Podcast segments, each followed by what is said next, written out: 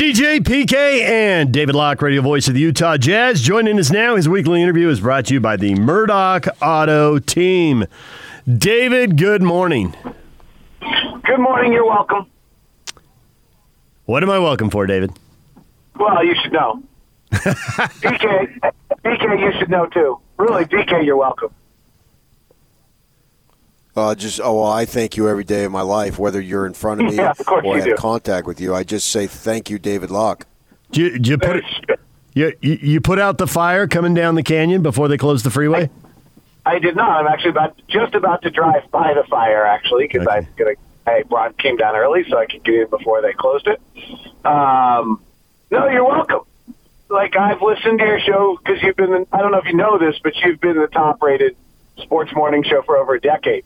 Um, that promo, by the way, may have been running for- a decade, but um, so uh, I, what, I was I listening. see what you did there. I see that. Um, so I was listening to your show, and I thought you had one of the best, most insightful answers to ever any interview I've ever heard you do in that whole decade.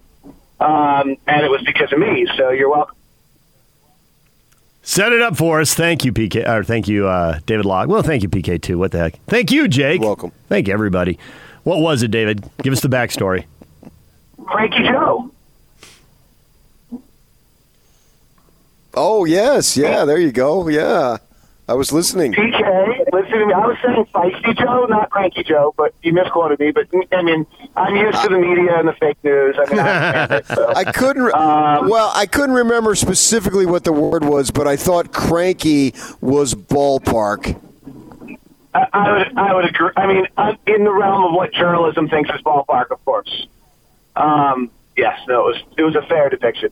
Um, so yes, but I thought his answer was fascinating because I think it's a huge part, and we're at, the, you know, there's different stages of what these guys are going through in the bubble, and that Joe, I thought, talking about just the walls closing in on him. He didn't, he didn't say that, but that's really what he did say. Just the inability to get away from anything going on there and getting away from basketball. Uh, this is the next stage of where we are. And I, I think it's been really interesting. The first stage, I actually think was hardest on the coaches. They were just practicing. Players were all trying new things. They were having fun experiences. There's there's great stories about teams playing these incredible pool volleyball games, and there's a story about you know coach sending cases of beer down to the players on and basically saying practice is canceled tomorrow so the guys have a good time and enjoy themselves and, and get that camaraderie back and and on one team and there's you know there's stories of legendary card games that have gone on already. There- There's just all the stories are coming out of the bubble. And that was like the early stage. I think the players, you know, the 76ers were all fishing, and we've seen all that. And I think the players at that point were all right, and the coaches were the ones that were having a hard time, particularly the head coaches, where they didn't have anyone to be around. They were just trying to get their teams back. Then we got into games, and I feel like for the players is where this is becoming really difficult now. It's the same repetition. They really have no break. I thought, um, Joe, you know, Jordan Clarkson um, is really this interesting character that, like, is like this street cred, hip, protesting, current guy who, from what I've been told, actually would like to go live in a Winnebago like Boris Diaw on his catamaran when he retires. Like he's a guy who really loves to escape and get away. And so the fact that he's not shooting well and he's in the bubble and he can't get away and he can't do can't be Jordan Clarkson. He cannot be who he is as a person right now. Is a huge part to the story. Like, and this is where this is where we are at this stage of the bubble right now. So the Jazz are giving a lot of players off today. There are multiple theories uh, rolling around from our listeners. Uh, they've been posting them on our Facebook page, and there are people think uh, they're just it's load management. There are people think the Jazz are trying to engineer a playoff matchup with the Denver Nuggets. Um, There's probably a bunch of other conspiracy theories out there. What do you think the main motivation is for sitting Mike Conley, Rudy Gobert, Donovan Mitchell, and Royce O'Neale in the same game? Well, if you were trying to manage play the Denver Nuggets, you would do this all the next day, wouldn't you?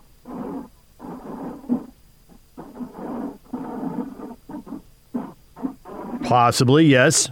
Right. I mean, if you're trying to do that, then you lose to the Nuggets, make them three, you become six. So it seems like that would be what you would do the next day. Um, I think it's two part.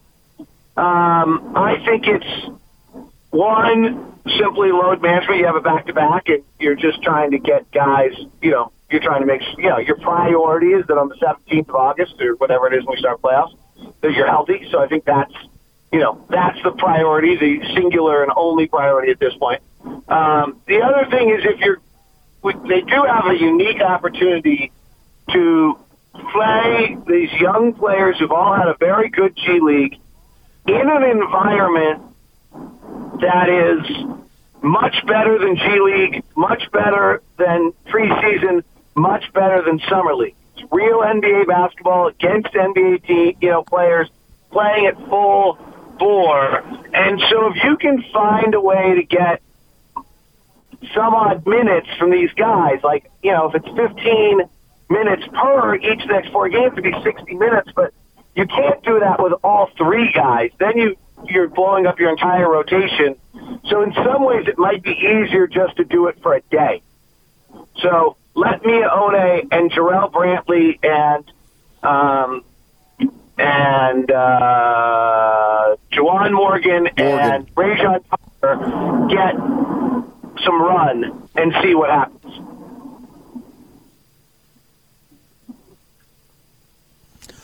I don't see much of a difference when we get to the postseason, whether it's Houston, Oklahoma City, or Denver. Do you?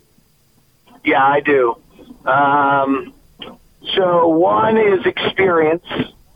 You know, Chris Paul having just you know 15 years of experience, James Harden, Russell, both near a decade, compared to Denver's lack of experience um, and lack of playoff success. I mean, I know they won a series last year, but even that was pretty underwhelming.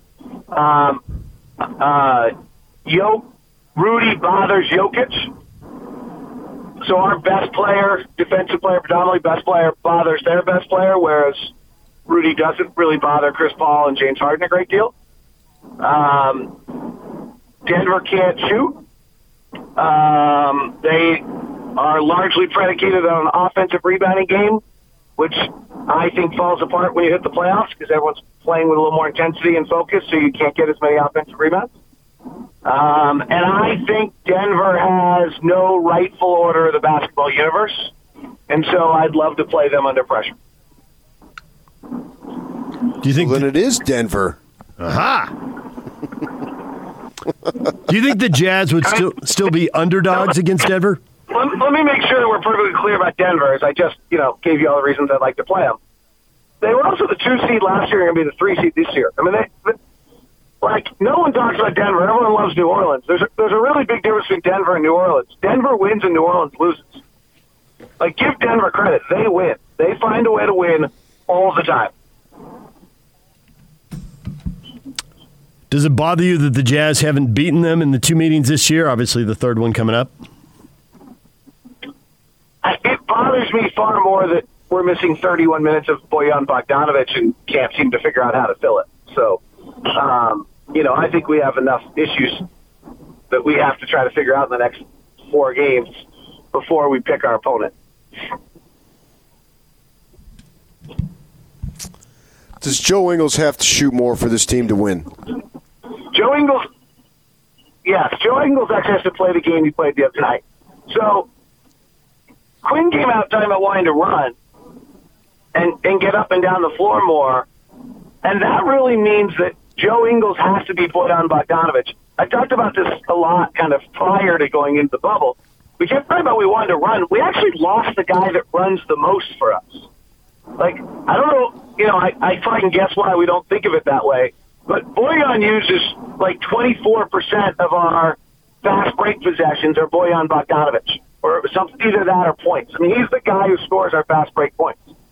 Um, he gets out. Joe has to be that guy. Quite honestly, Joe wasn't doing that. Like if you watch games, if Joe, if Donovan or Mike got the ball, Joe wasn't sprinting up the sideline to go get an open opportunity. He was coming back to get the basketball to run a high pick and roll with Rudy.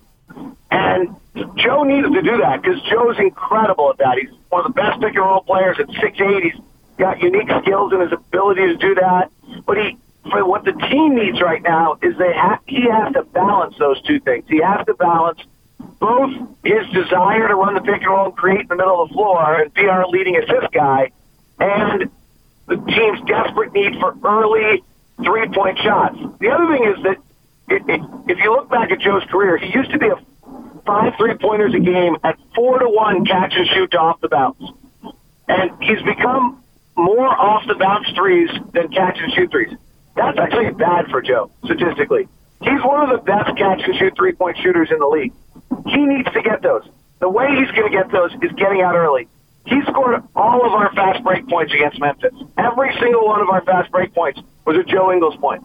So Joe, when Donovan or Mike gets the rebound, Joe's got to run the floor and run up and beat out a head pass, and then get the, take that open look for three. It's it's that scenario. Then, if that doesn't develop and he gets down to the corner and he is able to flatten the floor that way, that'll open up early driving opportunities for Mike and Donovan. And if that doesn't develop, then we can get into the Rudy Gobert, Joe Ingles pick and roll. He got nine of them the other night, which is about 10% of our possessions. That's about the right number.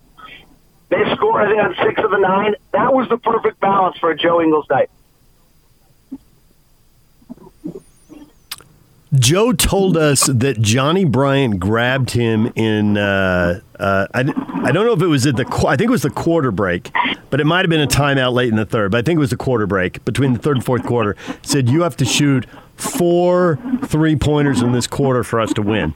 And Joe said that was in his mind when he launched that deep three that made it, I don't know, 116, 108, something like that. He hit back to back threes with about four minutes to go that pretty much ended the, the Grizzlies' chance of winning that game. And he said that was in his mind when he took that three a couple steps behind the line and there's still 15 or something like that on the shot clock.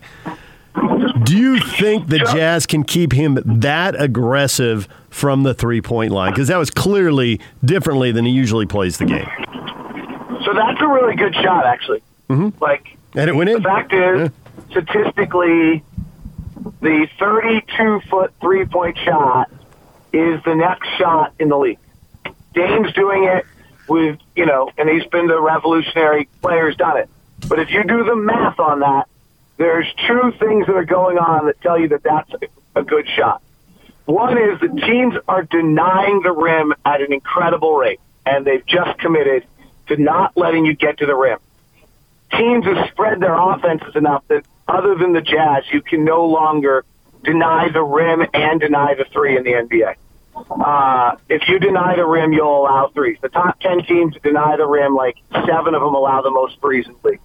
The only two that uh, don't are Oklahoma City and Utah. So that three that Joe took is actually a good shot now. And the other one that's interesting about it, and this is going to be kind of a statistical evolution, is the players that are taking it right now are all good shooters, and so they're all making that shot at about the same rate as a long three anyway. They're at about 33, 34% on that long shot you know, 1.02 points per possession, which once you're in the half court, that's a pretty good number. So that shot is actually the next shot in the league. If Joe comes up the floor with 15 on the clock and they go under and or miss the switch as he talked about in your interview, and he's wide open and it's a 34 footer, it's actually probably the best shot you're going to get that possession. That's the next stage in the NBA, by the way. The next stage in the NBA is you take your not very good mid-range shots and move them to 34 foot threes. That'll be a weird looking game, but that's what's going to happen in two years. Anything happen in Orlando that has surprised you relative to the prior portions of the season? Yeah, I think uh, rookies are second year players now. Almost every rookie is playing really well. We'll see Keldon Johnson today for San Antonio has been really, really good. Um, so I think I think you're seeing. I think it's a, it was an off season. And so you're seeing players, and I think that's what might be interesting about Miye Oni and Jarrell Brantley and Rayjon Tucker, these guys today, is th- those guys aren't rookies anymore. They're all second year players. Michael Porter Jr. is a good example. He's been incredible. All the breakout players are in that same kind of ilk of player right now, that they're, they were players that kind of got their feet wet. I, I think we've all been there in some circumstance in our life. When you're in the midst of your rookie year, or the case, you know, Mike Conley's been brilliant. He probably fits into this as well. You get you you get into that new experience and it's going fast and you're trying to figure it out. You think you're doing all the things you can to settle yourself and get yourself back to normal, but you're not because you can't even find normal anymore. And so this allowed, I think, everyone to stop, regain who they are, learn from their experience, and get better. Um, so I, I really, you know, even year two to year three players look better than they did. And that's a common jump in the league. That jump's happening right now. Um, so I, I think there's been I, the players, to me, have all taken a maturity step or the, the next step in their careers. It's not a continuation of last season. Ingles is the one guy playing. How long is his consecutive game streak now? It's got to be 300 yeah, and something. I, yeah, I'm sure that's what. I mean, that's why he's playing today. So I'm sure he'll play a little. But um, he also the other one though, it's nice to have Joe out on the floor with the young guys so that there's some semblance of you know, if Justin Wright Foreman's running the point and he has a tendency to shoot a little too much, um, you know, Nigel Williams Goss is who I know has been nicked up a little bit with a sprained ankle, is probably more of a true point guard. So you need to, if you're going to figure out whether Miye Oni, Jarrell Brantley, Juwan Morgan, or Rayjon Tucker can play, you know, solid NBA minutes, then you need somebody out there that's giving them some semblance of order. So there's I think there's some importance. So I, I'm sure Joe will be a bit limited today. Um, you know, it's I, I think today is a really interesting game um, for for a few reasons. Like, you know, Quinn's got a really long leash on everybody right now because it doesn't matter. But like my guy George is great, but he's he's he's not. You know, he's two for sixteen from three, right? Like if and and I think he's a little nicked up uh, on one of the injury reports. So, uh, you know, George can get that shot back. Right now, it does look flat. It looks like it's hitting the front rim all the time. It doesn't have a lot of its regular George to it. Well, maybe there is something wrong. Well, then we better find out if Jarrell Brantley or Juwan Morgan can play because when George Niang is still two of 16 and we're in a playoff series, that that not the, the leash is over. Uh, you know, I don't want to be going to second round draft picks or undrafted kids in a rookie year to try to solve things, but it, it would be nice to know. And, and and I've got a I've got a funny vibe on Miye Oni. Like just watching, there's a bit a little bit of watching Toronto and watching um, Oklahoma City, and they play differently than we do. So this might not be. I might be wrong on this, but Miye Oni just gets into people. He's kind of got a little bit of a like. There's a great play. You know, there's a practice story about him and Dante this year, and that that wasn't the only time that happened. Like, I mean, he just goes at people. He's kind of a relentless. There's a few stories out of the G League with him where it was like, you know, him going through the the, the shake hands line at the end of the game, talking trash. It's like, whoa, whoa, whoa! Like, like this is gonna you're gonna like got to play like 80 games against these guys. Like, you know, like he's got a little something to him I, I'm curious to watch him more than any of these other guys and see whether or not he can bring that a force to the game that actually, if you're going to play five or nine or ten minutes, might be something for the Jazz. It's very hard what you're asking these guys to do. Uh, Bart Taylor, the G League GM of the year for the Utah Stars, is a brilliant basketball mind made a fascinating comment to me in training camp about all these guys. He said they were all the number one option. They were all the primary guy on their team. They have to do the opposite of what you'd think coming into the NBA. They have to narrow their game down, not stretch it out. And uh, that I think that's a, a pretty interesting way to look at them. They need to. So can Miye Oni narrow his game from being Yale's primary scorer and all these things to being a defensive force and a corner three shooter. And I think he's the one who can narrow it down the fastest. David, we know you got to run. Early game, 11 a.m. We will talk to you again next week. We'll hear you on the game.